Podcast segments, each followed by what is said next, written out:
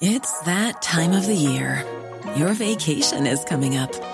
You can already hear the beach waves, feel the warm breeze, relax, and think about work. You really, really want it all to work out while you're away. Monday.com gives you and the team that peace of mind. When all work is on one platform and everyone's in sync, things just flow wherever you are. Tap the banner to go to Monday.com. Hey, I'm Ryan Reynolds. Recently, I asked Mint Mobile's legal team if big wireless companies are allowed to raise prices due to inflation. They said yes. And then when I asked if raising prices technically violates those onerous two year contracts, they said, What the f are you talking about, you insane Hollywood ass? F- So to recap, we're cutting the price of Mint Unlimited from $30 a month to just $15 a month. Give it a try at mintmobile.com slash switch. $45 upfront for three months plus taxes and fees. Promo for new customers for limited time. Unlimited more than 40 gigabytes per month. Slows. Full terms at mintmobile.com.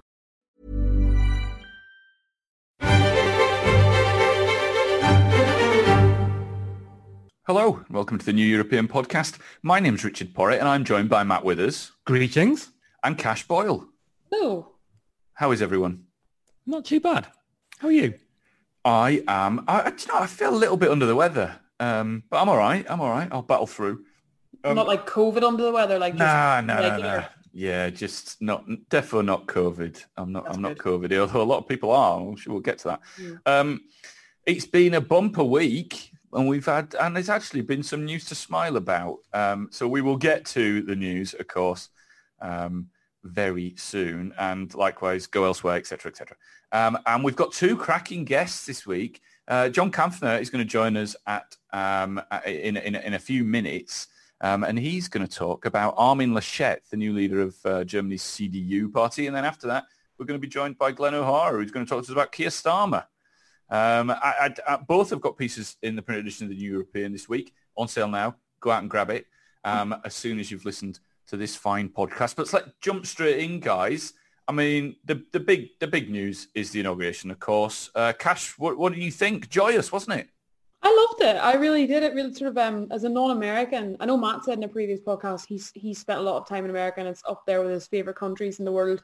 Um, sort of to obviously to visit and everything. And I I'd be sort of similar to that in the sense I think America for all its kind of well well for all of its everything let's say it's it's actually an incredible an incredible place. And so as a non-american watching it, uh, the inauguration yesterday i felt a real sense of hope even though it didn't pertain specifically to my country and my nationality. And and obviously there weren't any uh, people there in terms of members of the public and that made it a completely different event. But just seeing the overwhelming tone of optimism and desire for sort of the collective desire for change just really it almost made me emotional sort of watching it because it wasn't sort of um, particularly like Joe Biden's speech, Kamala Harris, um, particularly sorry, particularly Joe Biden's speech.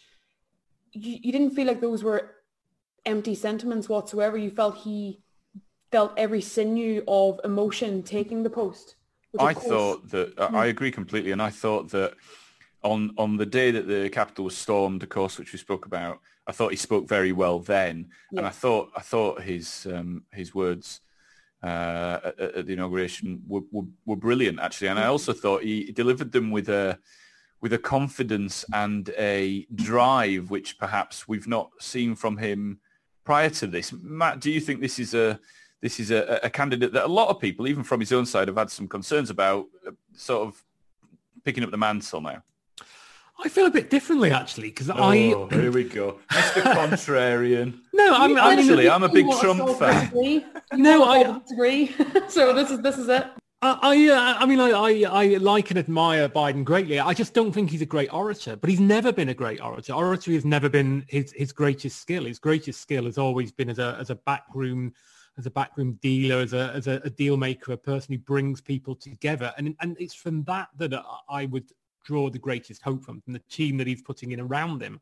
He seems to be putting in a, a, a very high quality. I know that there's some people um, particularly on the on the left of the Democrats who are deriding it as the third Obama administration. A lot of these people heading up departments um, were previously the deputy heads of those departments under under Obama, but these are these are skilled people with expertise in their area, which after the last four years is is the least we could have hoped for, but that's that's what we're getting. I mean, I thought his his speech absolutely ticked all the all the right boxes, both in what he said and and who he didn't say, mm. uh, shall we say? Um, I thought he stumbled a few times, but you know, he he does. He he's someone who who had a speech impediment uh, that he he overcame while he was young, so that's understandable. Um, so you know, it didn't bring a tear to my eye, but um, certainly seeing uh, Donald Trump jetting off to Florida, hopefully uh, not to be seen for some time, did.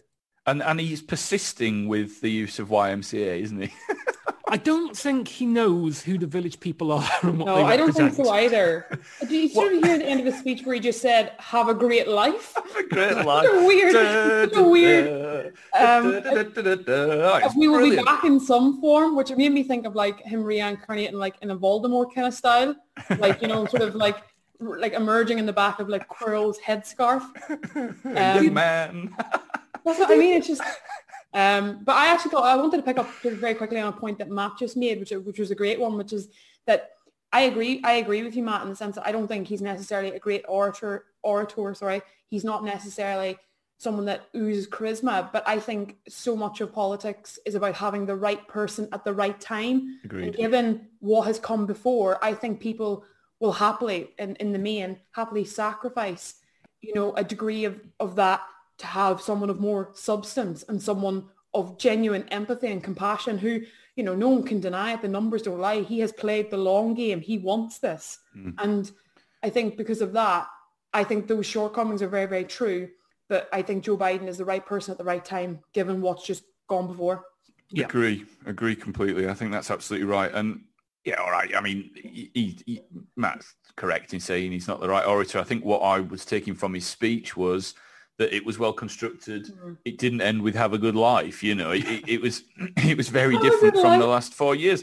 And I'm actually very hopeful because what you tend to see is is is British politics definitely the you know the the, the wind that, that comes from um, across the ocean with regards to political change tends to wash upon these shores. And I think that Biden you know, while while Trump was in charge in America, that gave a, a license to some extent for for a, a, a, version of that kind of populism to, uh, to, to to breed in this country. And I think that with a with an adult in the White House, um, a, sensible, experienced politician, um, I think that that is going to have a, a, positive impact on on our government and and you know I, I, not just now in the short term, but in the longer term as well. And I think that can only be something uh, a, a, good thing. I, I actually think, that Boris and... we'll draw upon in this podcast actually um, in in two ways. When we talk about Armin Laschet in in Germany and how the CDU could have um, chosen uh, a much more traditionally conservative character, and of course then we'll be talking about Keir Starmer afterwards, which I, I suspect will be picking up a lot of the same points on. Well, what there's a good there is a good segue, Matt. And perhaps in that case, we shall move on to some rather darker news, and that is, of course, the really worrying um, increase in, in, in the death toll with regards to coronavirus. I think we had, um, obviously, there will be newer figures by the time you hear this, but I think the latest another record, these these awful records that keep coming and coming. We had, um, I think, 1,800 deaths uh, on on Wednesday, recorded in 24 hours of Wednesday this week, which is horrific. Obviously, every single one of them a, a, a, tragedy. And I guess now, do you think we're seeing Cash the um, the the the you know the the loosening of those um, rules over the Christmas period? And the fact also that they were only tied to the very last minutes, a lot of people had already made plans, and I expect a lot of people went sod it. Do you think we're, we're paying the, the most terrific price for that now? Yeah, absolutely. I mean, I think the um, the second wave was always an inevitability, uh, regardless. But then it's almost like the loosening of the restrictions, the nature in which that was done so late in the day, coupled with people's general apathy and lack, like sort of decreasing desire to actually listen to the government because they've been so inconsistent. I think those things contrive to almost create a perfect storm or an imperfect storm, if you like, of a second wave, but like a second wave on steroids um, where you've got a situation where the second wave was unavoidable, um, of course, but the actual numbers involved do feel very attributable to a number of factors that totally and wholeheartedly are due to the government's negligence, stroke inconsistent decision making, stroke indecisive action, whatever you want to, however you want to phrase it. And unfortunately, um, you know, as much, I think that the vaccine program has been sort of rightly lauded as um, sort of its rollout is seems to be going pretty well, and that's something that rightly should be commended. But that is one very, not very small, but that is one good point or one reprieve in an otherwise really horrific statistic statistical situation that we're seeing now in terms of the daily deaths. Um, so yeah, to answer your question, I think it is absolutely like horrifying, and I do think the second wave has become almost a steroid infused version of what it could have been because of all the bad decisions or lack of decisions that were made previously. Matt? Yeah, I'd agree with all of that. What I find um, quite interesting, and it's something that's been remarked upon a lot on um, social media, um, is it's it's very much a numbers game, the way that this has been um, reported, um, particularly by the, the major broadcasters. And that's understandable because they have not been given any access to uh, COVID wards. And that's understandable because um, COVID wards don't want BBC and, and ITV journalists poking around there with mic booms and, and cameras. But um, it's a, a unique tragedy in that we are purely seeing it through stats and not yeah. and not names and families and lives and experiences. Absolutely. Um, I mean, imagine eh, you know, eighteen hundred people dying in a day. That's that's three jumbo jets falling out of the is. sky. And you uh, can I just sort of like jump in there because actually with you know my regular job as a reporter on on my patch there are two major hospitals um I mean, it's not a secret where I work. So, you know, it's Queen's in Romford and King George Hospital in Goodmayes, and they fall under a particular trust.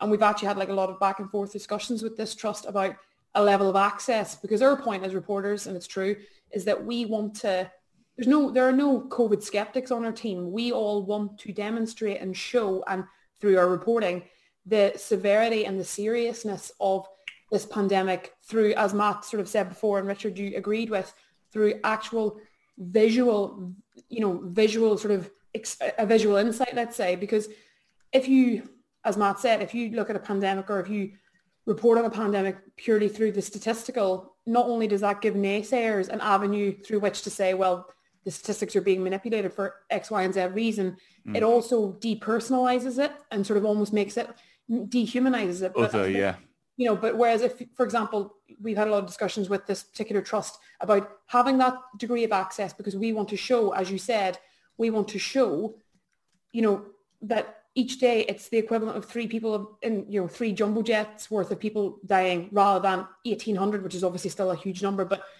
we want to create that, that visual, visual for that exact reason. And it's very frustrating because actually, while I understand that they don't want, you know, mics and journalists and everything sw- like you know swanning around. I, I, I completely respect that, but actually, perhaps having that degree of access would show the public the impact of this pandemic in a real visceral way that perhaps is required, even it, though yeah, it's hard to watch. Absolutely, and it guards against the idiots who are saying the, the wards are empty and all, all yeah. that kind of thing. I mean, there has been a couple of reports. I know Sky News certainly have done a couple where they have gone in uh, to the wards and we have obviously we're not seeing patients, but we're at least seeing that these beds are full. That these there was one on a where a, children's ward had been taken up in you know uh, been taken over by by COVID ICU, and I think um, I, I, do think it's important, but but equally I can see I can see uh, both sides both sides of that that story, and and and this you know it, it really just gets grimmer and grimmer every day, and I think we're expecting uh, we're recording this before Priti Patel's press conference, but um, the, the, expectation is, as far as uh, I've been told, that, that, that will love this kind of thing, won't she? She's going to put the country on a final warning, and there could be even even stricter rules ahead. Anyway, uh, we've been joined by John Kampfner. John, welcome. Hi there. Um, and uh, I think I think Matt is going to chat to you mainly because he's a bit of an expert on well, he's more of an expert than I am. Let's put it that way. Um, I mean, it's all relative. It? um, uh, it's it's great to have you on, John. Um, particularly because we sometimes get a little bit of you guys. You say you're pro-European, but I bet you can name everybody who stood in the Democratic primaries this time around, but you don't pay any attention to what's going on in the parties that matter in Europe. So this weekend just gone, the CDU, who are Angela Merkel's party and head up the Grand Coalition, the GroKo there, they have selected their new leader. Um, I just jotted down who who I thought these were to a, a non-expert audience. So you you tell me if you think these are wrong and then tell us what happened. I thought Armin Laschet, he's Angela Merkel. Uh, Norbert Röttgen, he's Angela Merkel, but what about women and young people? And uh, Friedrich Merz, he's David Davis. Would that be fair?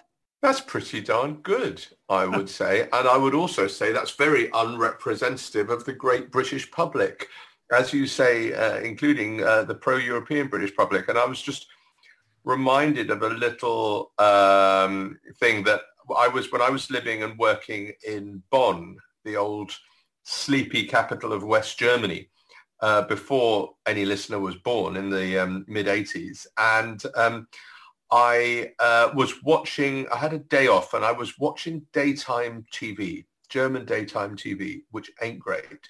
But it had um, a quiz show, one of those uh, press the buzzer, first person on. And one of the questions was, who is the leader? It must be right at the late 80s. Who is the leader of the British Labour Party opposition, right? This is not even government. This is opposition. And they all went, Neil Kinnock.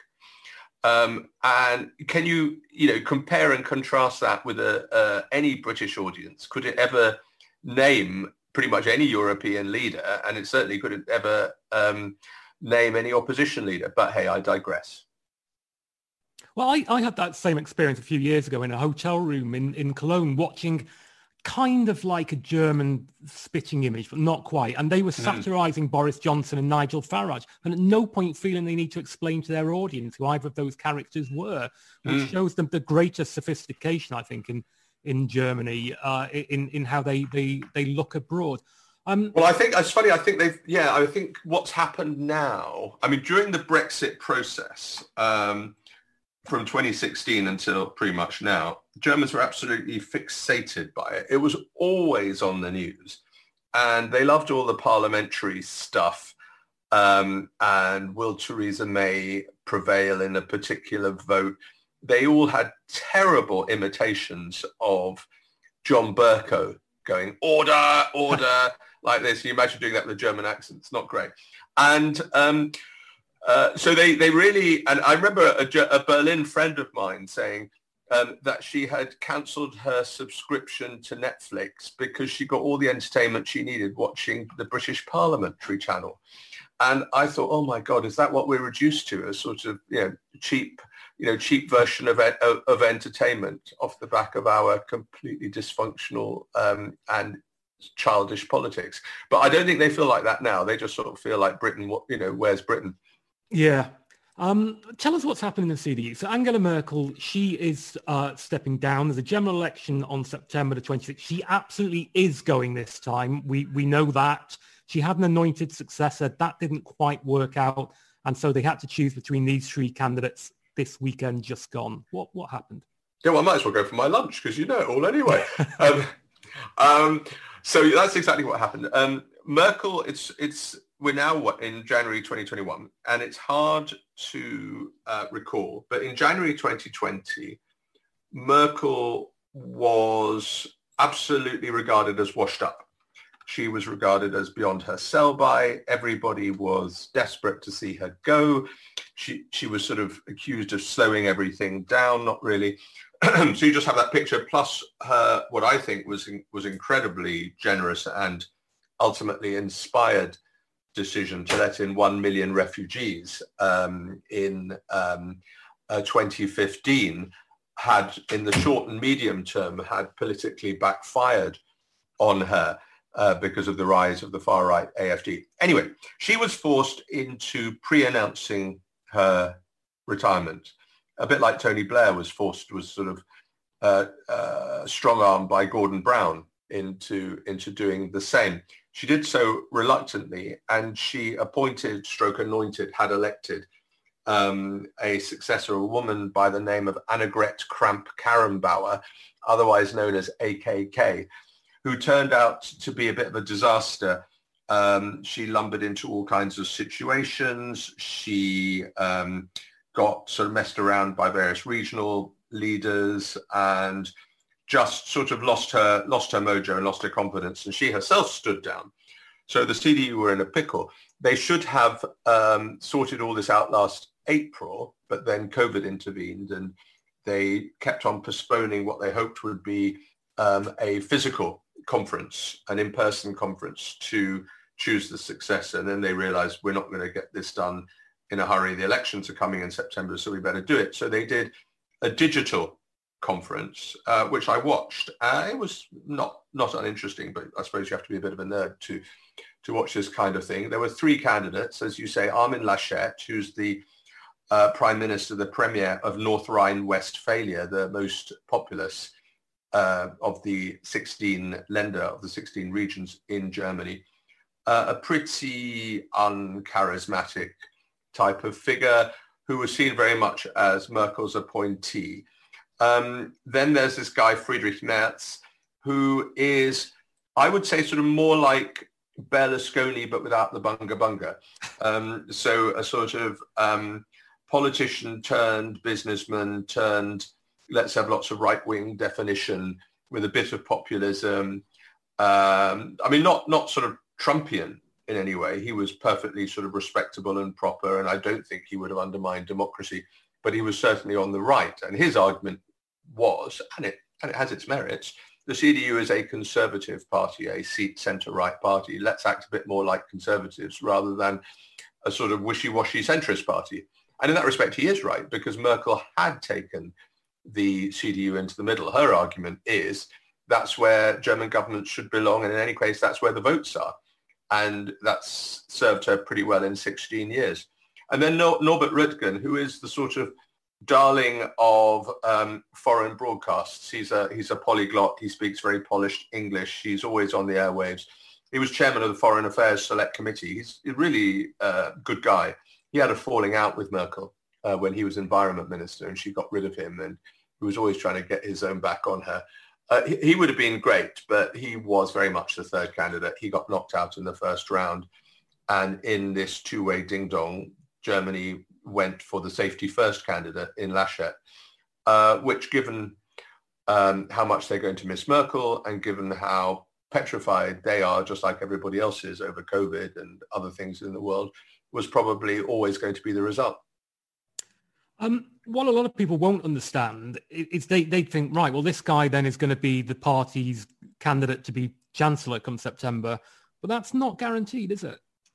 No, it's not. And um, he opinion polls show him not particularly galvanizing the public. Um, and there are a lot of, he only won, it was a bit like the Brexit result. It was just, it was 52 point something versus 47 point something. So a tiny bit bigger majority uh, as, um, that he won. But basically the CDU was as good as split between him and the let conservatism be conservatism faction. Um, which isn't going to be particularly enthusiastic about supporting him. And he hasn't had, to use an awful phrase, a good COVID. Um, people regarded have regarded his leadership in North Rhine-Westphalia as as pretty slow and bumbling. So um, there were two other candidates. One was his running mate, um, Jens Spahn, the health minister. Uh, he made a pretty bad speech at this conference um, and is young and people don't think it's going to be the right time for him. He's a sort of cleverer version of Matt Hancock, um, but you know, uh, but that same sort of slightly sort of Tiggerish um, character. And uh, the other one is is the fascinating one. He's called Markus Söder. Um, he is the premier of Bavaria, and Bavaria has always been sort of semi-detached from uh, the rest of Germany. Um, a lot of Germans, Berliners and people living in Hamburg and Cologne and the Rhineland, they don't really sort of trust Bavarians. They always think they're much more like Austrians and not quite sort of um, uh, wouldn't imagine a Bavarian to be German leader, and there hasn't been one um, for that very reason. So um, Söder, on the one hand, has this big fiefdom um, that is Bavaria, super wealthy, uh, large state. It's the kind of political perch a lot of people would be very happy with. Does he want to potentially throw that in um, uh, for the much messier job of German Chancellor? Um, and will he, won't he get it? It does depend. There are two big regional elections in Germany in the middle of March. They will make their decision pretty shortly after that. If the CDU bomb, if they tank in those two regional elections, um, then I think there'll be quite a strong move to get this guy Söder in. And whatever happens, the general election will take place on the 26th of September. The CDU oh, uh, in this last four years has been run by uh, the government's been run by the CDU and by the Social Democrats in a grand coalition. Um, that's unlikely to happen next time around. And intriguingly and excitingly, perhaps, it's most certain, it's most likely to be a CDU coalition with the Greens. Um, and the Greens are in a very strong second place. Um, they're quite a moderate Green leadership. Uh, some of the party members are anything but moderate, but they are quite moderate and seem very over eager to compromise on stuff. But there's never been a CDU Green leadership. There was once an, uh, a Social Democrat Green one around the turn of the century in sort of Blair Schroeder time. Um, and so I think it sounds an oxymoron, but I think German politics is going to get exciting again. Yeah, I think that the Greens are going to have one leader stroke candidate this time. I think previously, rather like the Green Party in England, they've always had two figures at the top, but I think they're going to change that, aren't they? Yeah, and they and the two co-leaders at the moment, um, one of them is called Robert Habeck, and the other uh, is called Annalena Baerbock. Um, and they're both really um, fascinating and I think impressive figures. The problem is going to be they both want it and that you're going to have a bit of a Blair Brown problem here, I think. Whoever doesn't get it is going to feel quite resentful um, of who's going to be their candidate. But I mean, either way, it seems very unlikely that the Greens would win outright. Not impossible, but I think pretty unlikely that the Greens will would become the, the, the main party. So as the number two party, and particularly as uh, if they perform well as the number two party, they're going to get a lot of seats in the cabinet. And uh, so watch out for both of them and other Greens becoming very senior ministers in the next CDU-led government, if that's what happens. Well, it's good to have an Annalena at the top of politics who is a fascinating character, which leads me on to fi- finally the, uh, the, Labour's traditional uh, sister party in Germany, the, the SPD. Um, are they now a spent force? Um, they've been going down for a long time. the they suffer a, a problem around are they the party of the, in a way, it's a sort of bit of a red wall issue. Um, they're a, uh, the party of, are they the party of the sort of traditional, to use cliches here, but the traditional white working class, post-industrial, small, medium-sized towns who are more socially conservative, more anti-immigration, that side of things? Or are they the party of younger, more urbane, more urban, more multicultural um, generation. Most of that latter lot have gone to the Greens. Um, and for this SPD to modernize is going to be a real problem. They've had some pretty um, unimpressive candidates in recent years. The candidate for these elections is the present finance minister, a guy by the name of Olaf Scholz, uh, who is kind of solid. Um, he's a sort of, oh, I don't know, a sort of centre-left version of Philip Hammond. Um, again, which doesn't sort of, um, in, in, you know, people are not going to be throwing out the bunting uh, if, if he became Chancellor, but um, he's been a perfectly solid finance minister. Well, with that, we should probably let you go, John. Uh, the piece on Armin Laschet and the CDU is available in this week's New European, which is on sale now. Uh, should probably give your book a plug, shouldn't we? Why the Germans Do It Better uh, is available now. And uh, excellent read. Thank, Thank you, you, very much. much. Thank you. Thank very you, nice John. to talk to you. Take care. That was, that was I, I, actually learned something there. It's not often that I learn something on this oh, podcast. As, as, John Major might say, heaven forfend. I'm off, guys. Thank you very much, yeah, John. John. An absolute pleasure, as always. And uh, by absolute magic of Matt Withers' planning, I do believe we're now joined by by Glen O'Hara. Glen, are you there?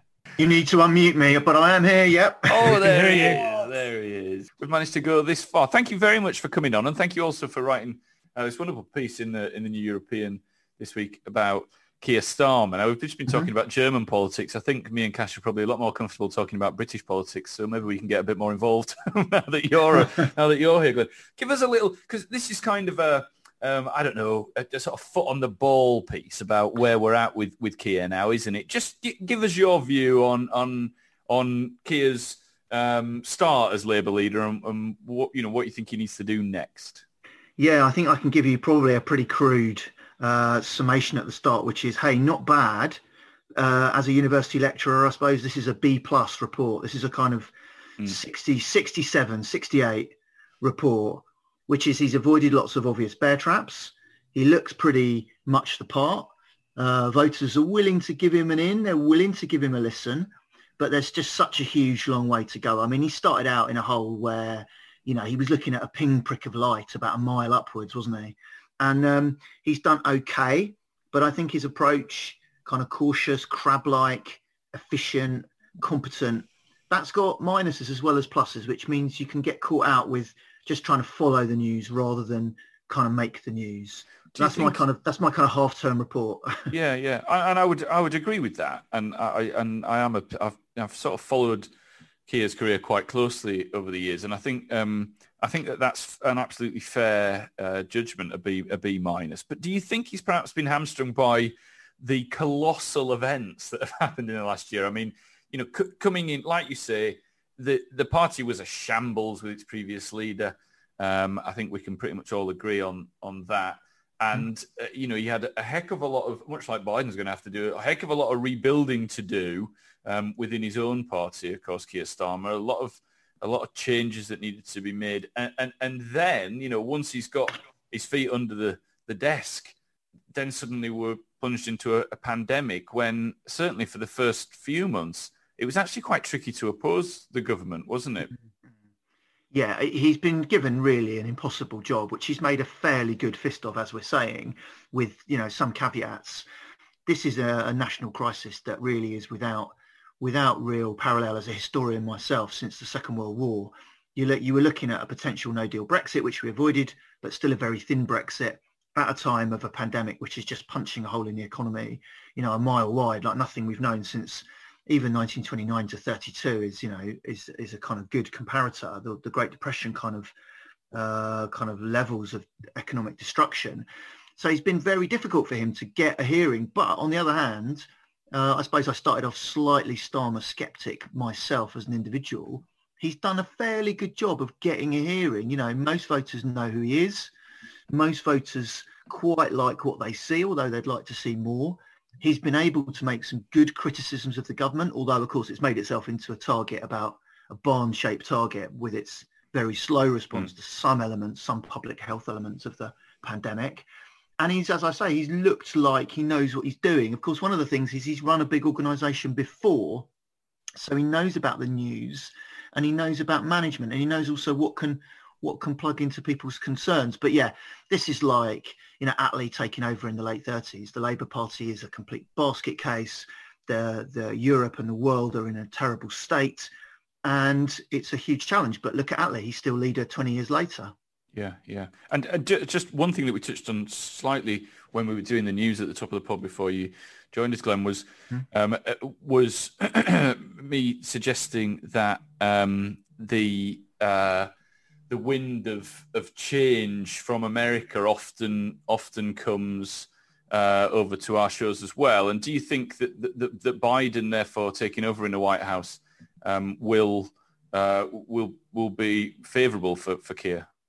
To some extent. I mean, you're right. Historically, we get Kennedy and Johnson coming in, and then we get Harold Wilson in '64, and then we get Clinton, of course, in '93, and then we get Blair and Brown. Very much learning from his example. So usually, historically, we would expect now a left government, but I think it's or a left-leaning government. But I think it depends on how the Biden experiment goes, really, because we just don't know yet whether the Biden uh, period is going to be an interregnum. It's going to be between two big right populisms, two very strong, very right-wing, very populist presidents, or whether the Biden uh, period is going to herald something new, something a bit more like Starmerism, if we can call it that, calm, efficient, expert, talking about unity as as, as uh, Joe Biden does. I think we, uh, like all boring historians like me, say it's too early to tell if the Joe Biden's government on the back of vaccination, on the back of a much stronger public health effort, and just being organised, just not being a kind of an, a sort of mouthy id of uh, older, you know, non-college educated white men. Uh, if Biden succeeds, then it could well be the gateway towards uh, uh a more uh, Starmer inclined electorate, shall we say. But if he doesn't, it won't. So it depends, I suppose. Glen, could I just ask a question about obviously Starmer's or Keir Starmer's sort of leadership style because hmm. one of the the well, I guess the key adjective that's always attributed to him is forensic. And hmm. um, I, I, guess I personally, and I know a lot of people share this view that one of his, his most impressive attribute is the ability, his ability and the way he displays it in, in a PMQ setting. But that for me is something that the likes of myself or Matt or, you know, Richard or people like that would, who watch PMQs regularly get to see that ability in action. So I guess my question to you would be, what does Keir have to do to reach and kind of bring back into the fold, if you like, uh, people that were lost, you know, perhaps a constituents in, you know, in the red wall in inverted commas. How do you think his leadership style reaches them? Well, I think if forensic, I used the word competent earlier, didn't I? I suppose they amount to the same thing. I suppose if forensic is base camp, he's got a hearing now and people say this guy looks like he can read a book he can read a pamphlet he can he can hold a meeting he can hold the prime minister to account. I mean those things are not necessarily a given are they? Plenty of leaders of the opposition don't get there. You know ed miliband's never looked that competent to voters although that was a bit unfair. They didn't they just didn't take to him. Now you've got to have kind of stage two. You've got to have uh, attack on the summit or you've got to have to change the image slightly. You've got to sort of turn on the afterburners to escape orbit um, and that, I think, is about some sense of who he is and some sense of a passionate attachment to ideas. Because here's where the Corbynites were right, although they didn't execute these things very well, to say the least, which is that if you look at a Thatcher or a Reagan or even a Jeremy Corbyn, you know what they're going to say before they open their mouth just because of the image you formed in your mind or perhaps more appropriately your heart of them. And with Starmer, because he's clever, intelligent, as you say, this very overused word, forensic, I'm not sure that voters have that sense yet of where he really stands on the emotional connection uh, he has with them. And more and more these days, I think about kind of psychology and psychotherapy even as ways of thinking about how voters attach to people because the signals you're giving them, they're way underneath the words and the policy. When you listen to focus groups, most voters don't know much about individual policies. What they know about is your vibe and your heart. And I'm not sure he's quite revealed that yet because that's not really in his style, is it? Do you, do you believe though that could be become problematic sort of moving forward? Because I think at this crisis point, people really find that level of calm soothing. But I know a lot of people further on the left of the party weaponize that lack of emotional sort of um, that emotional openness, let's say. And they sort of say, well, that means that that's a reflection of the fact that he's not emotionally driven and his uh, ideology isn't driven by the right things and by proxy Jeremy Corbyn's would be or is or whatever. That's that's something that routinely is kind of weaponized against mm. him. So do you think that that lack of emotional openness to date could be could become problematic in the future? Well, I, again, I think I come in, I'm in the position of being an academic of sort of saying I don't know or I'm not sure, which I'm not sure always uh, is, is that helpful? But what I'd say is I think voters can take to you if you are seen as someone who knows what they're doing. You yeah. look at Hugh Gaitskell at, at his death in the early 60s, or you look even at Harold Wilson. They weren't particularly warm emotional figures. They were seen as people who were emblematic of a kind of manager class, a kind of science class. the kind of coming men, the kind of coming people of that era in the 60s. Or you look at, you know, John Major, he wasn't seen as particularly passionate, but early on in his premiership, and he wins that general election with the most votes ever in, in 1992, people really warm to that. Now, I think it depends on the fit between the, the man or the person and the moment. If we're still in a huge hole in whenever we go to a general election, you know, spring 2024 or autumn 2024, it could be that people want boring, they want calm. You mm. know, American voters have gone out and found someone who has always been there. They've known him for what 40 years as the one of, one of the youngest senators ever, Joe Biden. And although he is a warmer figure, he's got kind of many more catchphrases and many more kind of ways of attaching you to his emotional story. For instance, the amount of death and mortality he's experienced. Mm. He's also someone who just looks like uh, someone who could be a president in a film, and he has a calmer touch. So if we're still in a crisis and we're going to have a long-lasting economic crisis, it could well be that precision and questioning and being good at giving a, a, a very sharp lecture could actually be an attachment in themselves. Mm, that's a really good point. Glen, I, I know you've written um, predominantly about Keir Starmer himself, so this might be cruel mm. to land it on you, but other people may have thoughts as well. Um, talking to John Kampfner earlier, I made a possibly cruel joke at the expense of uh, Anneliese Dodds, but it did lead me to think about the team that Starmer's got around him.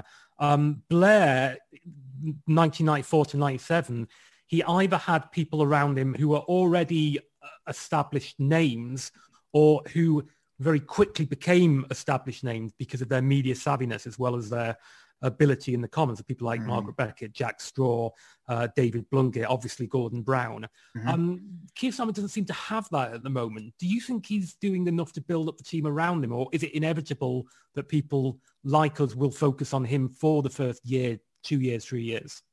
Well, there are two things I'd say about that that make that quite likely, if not inevitable. And the first is really you can't make a wall out of straw and mud really that's a modern wall and the quality of what he's got available isn't that brilliant.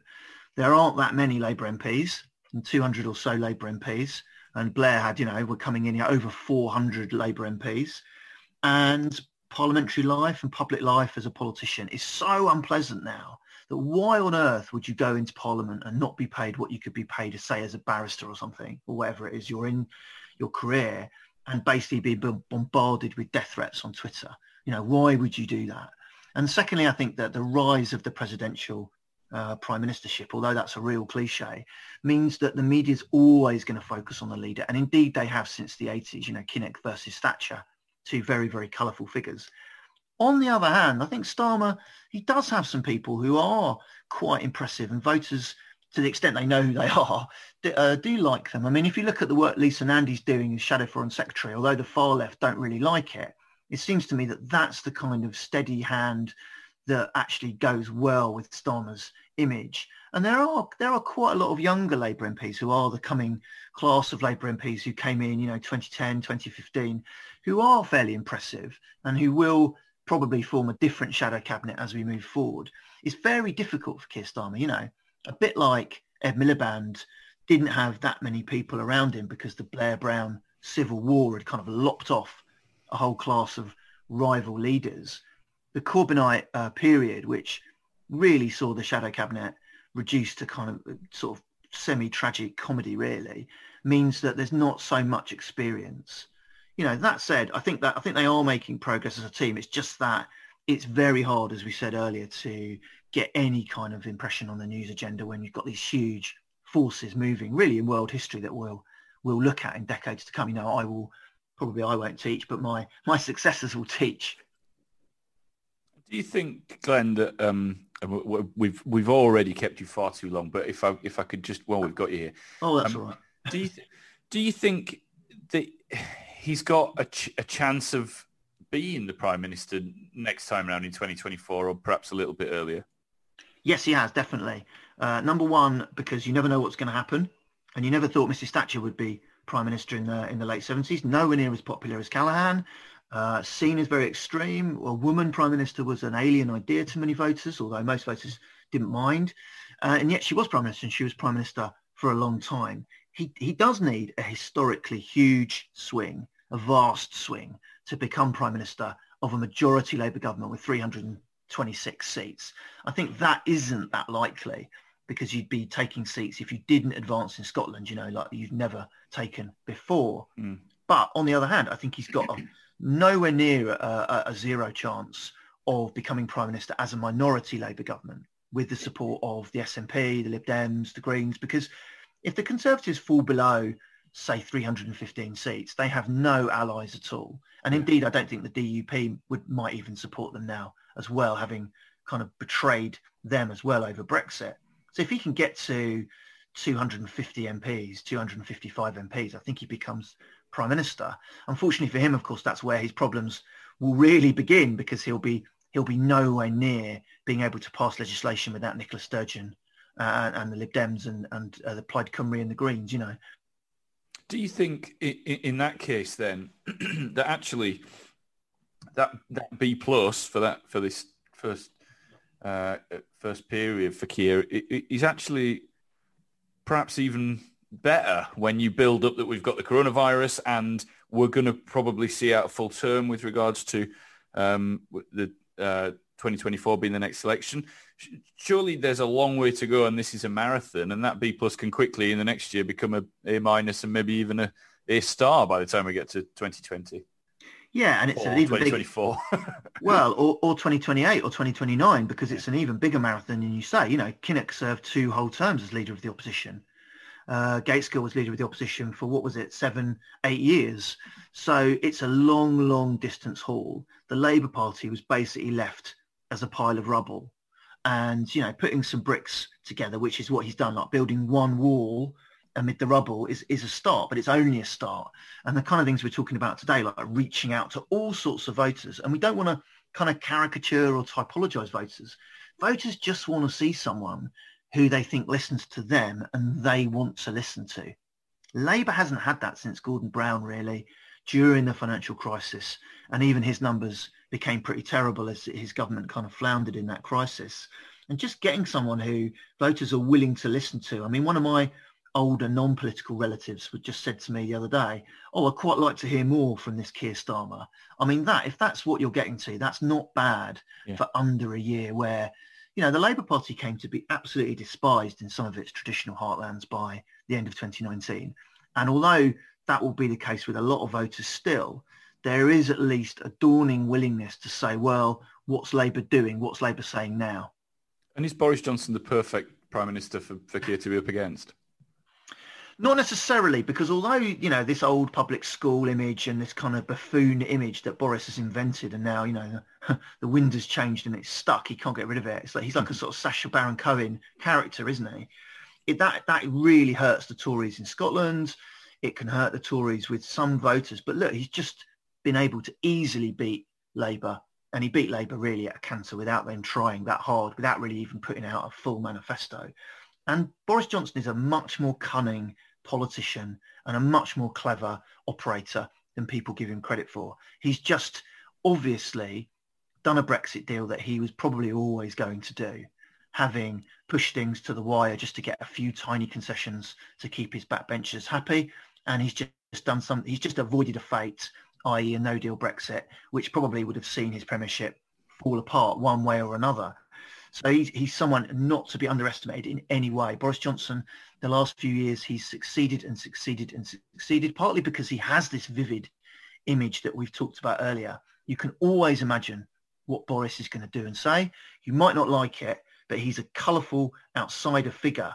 And if Starmer gets defined as insider, ex-civil servant, lawyer, Londoner, then Boris can, can roll him over. So he, he, he looks like the perfect uh, opponent but beware the person who looks like the perfect opponent because they do the rope a dope on you and then they just knock you out. Well, that is a, a, a, a, frankly terrifying warning, but I think a, but I think a very pertinent one. Glen, an absolute pleasure to have you on. Please do come back and join us again. I was really fascinated by uh, by your piece in the European, and and I really thank you for your time.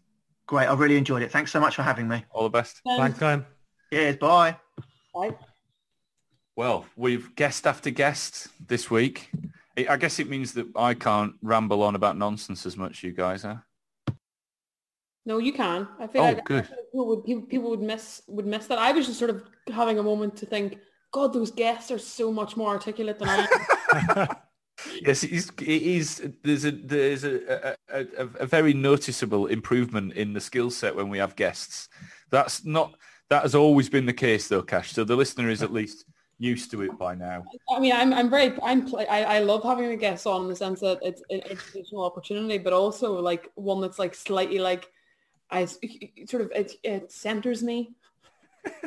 They're not tuning in. Ideas above my station. They're not tuning in for our expertise. We're just a friendly. Okay, we're, a- well, I we're a was, I friendly was absolutely voice. sold a dream then because I was I was told at the outset they were tuning in precisely for my expertise.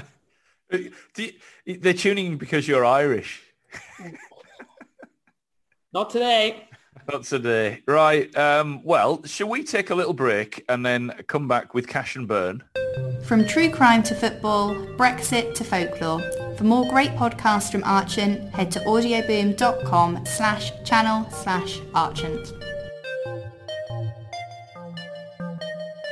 Hey guys, uh, before we go on, I've got to tell you about Freetrade. Now, uh, Freetrade, we I've mentioned it on the podcast before, and I am a convert. I love it. So basically, investing is one of the best ways to grow wealth over the long term. Agreed? Yes. Yes, definitely. Yes.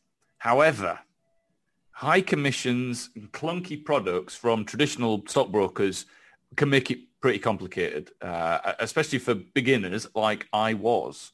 Meanwhile, trillion dollar companies get built and very few people benefit from that wealth creation. Now, Freetrade is on a mission to change that. They're breaking down these barriers and they're opening up stock investing to everyone. Other brokers, um, and this was something that, that stopped me often from, from getting into this kind of thing, will charge you like 12 quid for every single trade, not Freetrade. They don't charge you any commission fees, so you can invest and you get to keep more of your profits. Well, that's pretty Um, it is. It's re- honestly, it's really good, and the app is very easy to use as well. It is, um, and it and it's fun. It's actually fun. You know, investing made fun. Um, it is award winning. It's used by more than uh, a quarter of a million people. It's FCA authorized and FSCS protected. That's a mouthful. Um, and it lets you buy and sell stocks, basically ETFs as well, investment trusts, all again without commissions. It was the winner of the British Bank Awards two years in a row, 2019 and 2020, for the best online trading platform. Um, it, it, the, like I said, the app is really simple to use. Any experience level from beginners to experts. Matt, definitely an expert in investing. He's a Gordon Gekko type. Um, and you can start investing. you can I'm start willing to learn. well, this is a perfect way. This really is. You can start investing from just two quid. That is it. Doesn't offer any speculative products. So there's no uh, CFDs or spread betting or products with uh, with uh, leverage. Uh, they don't do day trading. This is aimed at long-term investing, uh, very transparent pricing model, no hidden fees, as I mentioned, no inflated spreads. Um, so there's these are the account types. You can have a general investment account. You can have a stocks and shares ISA, which is what I've got. Um, you can also sign up for Freetrade Plus, which is sort of the, the that's the sort of expert level, so more advanced. So max level. Yeah, that this is Matt's level, bigger stock universe, and uh, and also very soon they're launching the self-invested personal pensions as well. So that is coming soon. So you guys, I've rattled on about this already. I can tell that you are ready to download the app. I'm going to more- check it out. Even All more good news. Of a Freddo. Or Freddo's two pound now. I feel like Freddo's cost two pound now. Maybe, maybe I think I'm not sure they're that much. Not maybe the, price of two Freddos. Okay, two Freddos. But there's good news because there's a special offer as well. Go to freetrade.io forward slash Brexit. And if you register and fund your account, you get a randomly allocated free share worth between £3 and £200. It could be Greggs, it could be Rightmove, it could even be Apple. I got BlackBerry. Um, so visit now, freetrade.io forward slash Brexit. Now, one bit of legal thing that I must mention. When you invest, your capital is at risk. The value of your investments can go up as well as down, and you may receive back less than your original investment. Welcome back. Um, that was a nice little break. Well, I took a I took a small bath. What did you two do? I was with you. No, I was. I forgot myself for a moment and then realised like I can't just say stuff like that. No, you can. And, and let's be honest, Cash. Me and Cash took a bath together. What did you do, Matt? you sprung. Okay, I'll be honest. I have not left my seat. The, the, the honest, non-comical truth is I have not left my seat. So me and Cash are very clean and fresh now after our after our bathing session, and you've just sat there sweaty. I've just sat here staring out of the window, yeah. wait, waiting for waiting for you to dust off the suds. if it reassures listeners, it was a big tub. Oh yes, I was socially distanced. Yes, absolutely. Distanced tub. My, I, I, my family members listen to this. This is weird. Um, uh, no, of course, uh, ju- just for clarification, myself and Cash have never even actually met in person, never mind shared a bath. Um, and, and, and if we were to, it will be sometime in the future um, because we are, of course, in lockdown three. Are you guys, how are you guys finding this lockdown compared to the, the, we had a mini one, but lockdown one, how are you finding it? I think it's a lot worse. Yeah, yeah, I do. I think I think the first one had a certain um, novelty value. I mean, this is not original thought, but it did have a certain novelty value to You know, we went on Zoom and drank wine whilst chatting to our mates and doing mm-hmm. quizzes and, and went, oh my God, look, they're doing Sunday brunch via Zoom. They're just like us. And, um, and there was something a bit odd and weird and wow, this is, you know, we're living through history. Mm. And now it's just boring, isn't it? Yeah. yeah and, and as we've been on air, and not massive surprise, I wouldn't have thought, but it will be a great disappointment to a lot of people. Glastonbury has been cancelled again. Oh God, that's going to disappoint a lot of hipsters. I don't. I mean, I I don't anticipate a great deal going ahead this summer. I, I do know friends who bought tickets to various festivals this summer, um, Latitude, etc. Right off 2021. It's 2020. Yeah, I, you know, it, it was never going to happen. I, you know, the news this morning, the sports news was dominated by whether the Olympics are going to go ahead. The Olympics mm. are not going to go ahead. Mm. Can I, can I just sort of say in terms of the, the, lockdown, I agree with what Matt said in terms of like the novelty factor and the fact that everybody's making banana bread and having a nice time and the days were longer, the weather was nicer and everything. Uh, but actually, I find this lockdown a lot harder as well, which is quite something because during lockdown one, like I had like a, I had like a breakup. So you'd think that like that would be the harder lockdown, but actually, this one's way harder. So what does that say about me? the fact that I find that I find this one harder. But I think it is a lot of it's weather related. I think and day like in the length of days. I think that's a big factor for me. I think as well, Cash, you're making some very odd decisions like bathing with old men. Uh... Yeah, that would be slightly out of step with these decisions. Um, yeah, yeah, it's it, it's pretty grim and it's pretty tough, but you know, let's battle on. There will be another Glastonbury. Um, I think I'm too old for Glastonbury. Actually, I'm not too old for Glastonbury. is quite an old festival these days, isn't it? Not like when I used to go, it was uh, quite young. But I, have only been once, old. and it was um, 2005, the year of the Great Flood. I mean, oh it was, yeah, it was where people were actually swimming. It was absolutely unbelievable, and it was the worst weekend of my life. And I, I, I swore then and there that I would never go again. And in the intervening 16 years, I've never been back once. Well, I've I've been on numerous occasions, but the last uh, time I went, I didn't pay and had a sort of access all areas, and it's very much easier when you do it that way. So I think it's highly unlikely I'll ever go and, and camp with the proles again. Um, but um, yeah, it, it, I mean, it, you know, it's it's great fun. Everyone should do it at least one, at least once. Went, I've been once. I went, um, I think around five five years ago now, and it was really really good. But I, again, I wouldn't be dying to do it every, every year.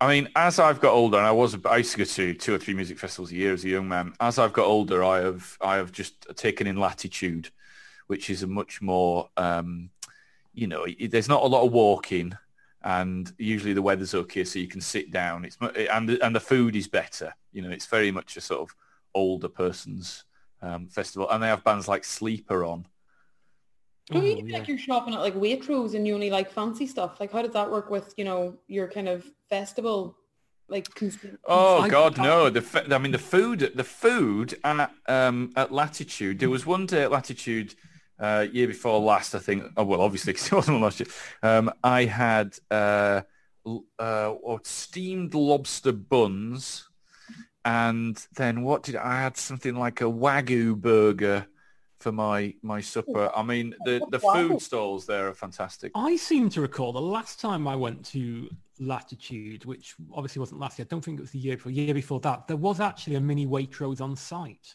Yeah, that's the type of festival it is. It, but well, it's Radio Four in a field, isn't it, as they call it? Well, they do the they do Pienaar's politics from from latitude on a They Sunday do. morning. yes, they do. And I remember seeing, I was by the tent there, and annoyingly I wasn't on, although I, I, I have been on Pienaar's Politics back in the day before he did his flits from the Beeb. And I saw going into the, the tent was Damien Green. Yeah. The- the- and he was in a half man, half, half biscuit, biscuit t-shirt. That's right. He's a massive, massive half. He had his Dukla Prague away kit on. Um, he, there, there is pictures of that. Google it. Um, he's a massive half man, half biscuit fan. Um, and aren't we all? A fine band. A fine band. Absolutely. Um, right then, from fine things like music festivals and Half Man Half Biscuit to slightly less fine things. Cash, take it away. Okay, so for this week's uh, Cash and Burn, I'm not going with, you know, one individual or even like a few individuals. I'm just going to collectively say the villain of the week is the 319 MPs who voted against the, the genocide amendment. So for listeners who maybe like aren't familiar with this particular vote, basically what this amendment would have done if passed um, would have allowed would have allowed the UK, like the High Court in the UK, to basically determine if genocide has occurred in a particular country, and then that would influence slash pressure the UK government into terminating any potential trade deals that exist that w- exist or would look to exist, let's say, between between the UK and that country. And I, I- you know, the the reality is, I mean, this was voted. Some of the people voting in favour of this, some of the biggest supporters of this, are are MPs, for example, like Iain Duncan Smith, who you wouldn't necessarily um, say is the most, you know, wholehearted of, of individuals, but you know, he was sort of really impassioned in the sense that he and his, you know, and the, the, the many others who voted in favour of it very much do not understand, and I agree, how you could actually vote this down with any credibility and how Boris Johnson could obviously, um, I suppose, instruct his, his, his, the party whips to, to whip the MPs in, in that direction. So yeah, I guess, I mean, that would be my villain of the week would be the collective of 319. And it was a very narrow victory as well, uh, over 308 votes, who decided that such a clause wouldn't be a good idea because actually when we're making trade deals with other countries, you know, their genocide record isn't really an important factor. I, I think that really uh, stretches the, the, the definition of, you know, humanity and really the justification for it was equally pathetic in the sense that, you know, the, the UK ministers who lobbied obviously um, against, uh, you know, this amendment, basically their argument was that trade policy should not be set by the courts. But really, I mean, when you're looking at the possible commission of genocide, um, d- does does that really matter? Does you know does who you know creates or manages trade policy really matter? Um, and yeah, I, just I just felt that in a time when humanity is so obviously um, sort of stretched and compromised, and there are examples day in and day out of how horrific the world can be. I felt that all those who voted against that um, amendment were are pretty villainous, really. A crazy mixed up world in which um, Iain Duncan Smith is on the side of the Angels. But, um, you know, I don't think any of us are, are, are, are one-eyed Remainers and, and, and, and credit to him Yeah. for taking that stance. Yeah, I agree. I was surprised, but I really do agree. He's been one of the most impassioned, you know, um, most vocal, you know, MPs, uh, sort of obviously in favour of this amendment, and and again, just the fact that you can sort of justifiably sit and say that it's not an amendment that should have been passed. Um, there, there is no credibility to that argument, and really, it just looks like they're putting trading opportunities and financial opportunities ahead of looking at the realities of genocide commission, and that's just not palatable in my eyes. Well, that is, um, mean, a good villain, a good villain to pick. Cash. I think everyone will agree with you that that is worth highlighting. Um, before we go, and this is the reason I brought up lockdown three. What what are what are people missing that you guys are enjoying? Because I know the listeners have liked our tips on these kind of things before. Is there something buried at the bottom of the pile on Netflix, or is there a book that people should be be looking over. Matt, what are you watching? You know what? I I mean, I'm not a big kind of box. I'm just reading about. German politics all Um, the time. I- well, I, I do a lot of that, but in the past week and a half, I dug out, and it was on the BBC last year, and I only caught the first episode and then kind of forgot about it. But I have rewatched over the last few nights, um, Out of Her Mind, the um, this is Sara Pascoe, The story of Matt Withers' girlfriend. uh, the, the, the Sara Pascoe. there we go. Um, I think it was was it out of it's not out of her head, was it out of her mind? I probably need to Google that now. Um, it was the Sara Pascoe comedy, kind of Yeah. satirizing uh, relationships that went out on the BBC last year. I'm just checking this now. Out of her mind, yeah. Um, and it's six episodes, half an hour each. It's a terrific cast in there. It's one of these sitcoms. Um, and some people will like this and some will hate it. It's a sitcom where the characters know they're in a sitcom. So there's a lot of breaking the fourth wall and turning to camera and acknowledging that they're all playing uh, a role. So it's kind of a standard uh, rom-com type show, whilst knowing that it is at the same time. And it's very clever, and I think it will divide people, but it's well worth checking out. I really liked sticking with iPlayer. Um, Celebrity in the 21st Century. Has anyone watched that? It's a four-part sort of documentary about how, um, uh, uh, looking back, I guess, at the last 20 years of, of celebrity culture. So, you know, from the the beginning of Big Brother to, you know, through to the Kardashians. And it's, it, it's really fascinating, especially as a as a journalist, and you know, looking at how we've re- we reported on these uh, these stories and how ordinary people, um, you know, became huge commodities and lots of stuff I'd forgotten about. You know that that uh, for example.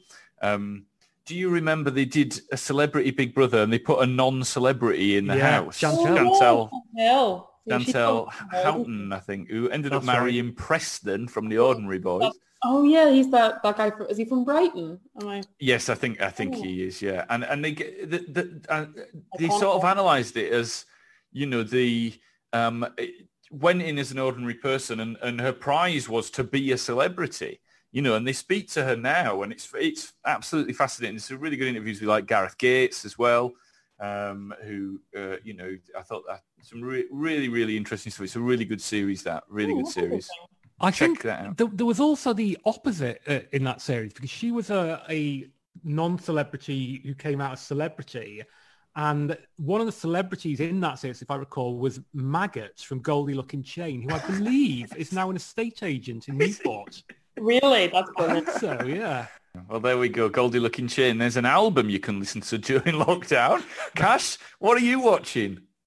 I have got sort of like a couple of things that I'm watching slash reading. One serious, one like an absolute piss take. So I'm reading, well, I'm rereading because it's just so, so good. Um, Natives by Akala. I don't know if either of you have read it. Um, but it's by Akala, who's obviously the, the musician stroke, um, I suppose like poet slash spoken word artist, I guess you would clarify, you would categorize him as, but he's from, um, he's from London, but he's got sort of like mixed heritage background and he, um, Natives is the, was his first book and it's all about, you know, the sort of the structural systemic uh, racism and prejudice that he sort of endured and sort of, I guess, um, was subject, subject, subjected to, pardon me, um, growing up and how it's informed his entire career trajectory today. And it really goes, it really sort of strips, uh, sort of strips and breaks down every aspect of sort of, you know, the structures within society that create this systemic racism. And it's, it's, it's fascinating in the sense that I only read it for the first time maybe around a year ago, but I, already I wanted to go back around and read it again. So that's what I'm rereading at the moment. And um, that's like the serious entry. And then as a, my, my friend and I the other day watched um, a, a sort of a, like a conspiracy theory documentary, like so ridiculous that it's not even showing on YouTube because it's clearly not, it, it clearly has to be, it clearly isn't able to be shown um, on any kind of legitimate platform. And it's to do with um, what's called the Big Reset. I don't know, have either of you heard of this? The Big Reset in terms Ooh. of a COVID conspiracy? Oh, Very brief. Basically, the whole theory is that Wuhan released the virus because Oh. China, as a superpower in the world that wants to basically dominate with 5G, they wanted to basically precipitate and accelerate the process by which the world would have to do a massive fundamental reset, i.e. post-pandemic. And mm-hmm. basically their whole argument is that Wuhan purposely released COVID to speed this up so that in like 10 years we'll all be controlled by 5G and AI and it's absolutely wild. I don't smoke marijuana, but I felt like I was stoned as F when I watched it. I thought at the start there you said Wu Tang released the COVID, which which would have been even you know even more wild. The Wu Tang Clan this week. No, are, uh... and I've got the Wu Tang Clan skip. Uh, Wuhan as well. I didn't really pronounce that as well as I could have done. Wuhan, pardon me. Okay, well there you go. I would suggest checking all those out. Apart from that madness that you obviously have to go on the dark web to watch. Yeah, I paid for it with Bitcoin. So I didn't. And of course, on Monday, John Preston's Fall, the last days of uh, Robert Maxwell, is out, and I'm told is an absolute stonking read. So get on, uh, get, go to an independent bookseller and uh, buy that on Monday. Um, that is it from us for this week. If you haven't already gone by the print product, um, check if, out the website. If you do, um, we promoted other people's articles oh. this ah. week. I'd just like to say uh, this week's edition has got my interview with the former FBI director James Comey uh, who I had a good chat with last week, and I'm, uh, I think you'll enjoy the interview. I read it this morning. It's very good. Did you ask him about any conspiracy theories about the Wu-Tang clan? I, I completely neglected the whole Wu-Tang, uh, the Wu-Tang reset. Baldy looking chain. Cash Boy. Cash Boyle's Wu-Tang Clan theory. He's going to do big stuff on social media this week. Take off now, and all, and then I'm going to be arrested for some sort of like conspiracy theory, like propaganda. Oh God! Let's try and get your Twitter taken down. That would be no. hilarious. No. Oh. Ladies and oh. gentlemen, it would be nothing without you. Thank you for tuning in in your thousands every week. We will return next week. Until then. Mr. Campbell, play your bagpipes. Here you go.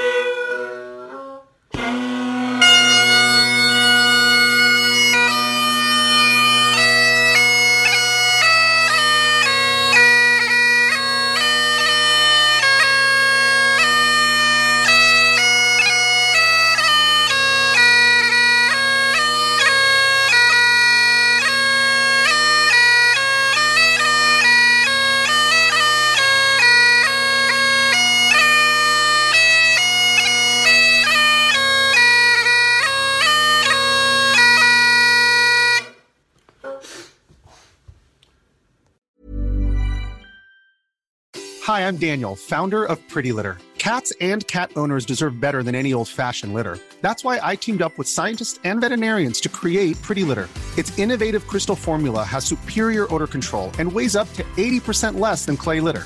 Pretty Litter even monitors health by changing colors to help detect early signs of potential illness. It's the world's smartest kitty litter. Go to prettylitter.com and use code ACAST for 20% off your first order and a free cat toy. Terms and conditions apply. See site for details. Planning for your next trip?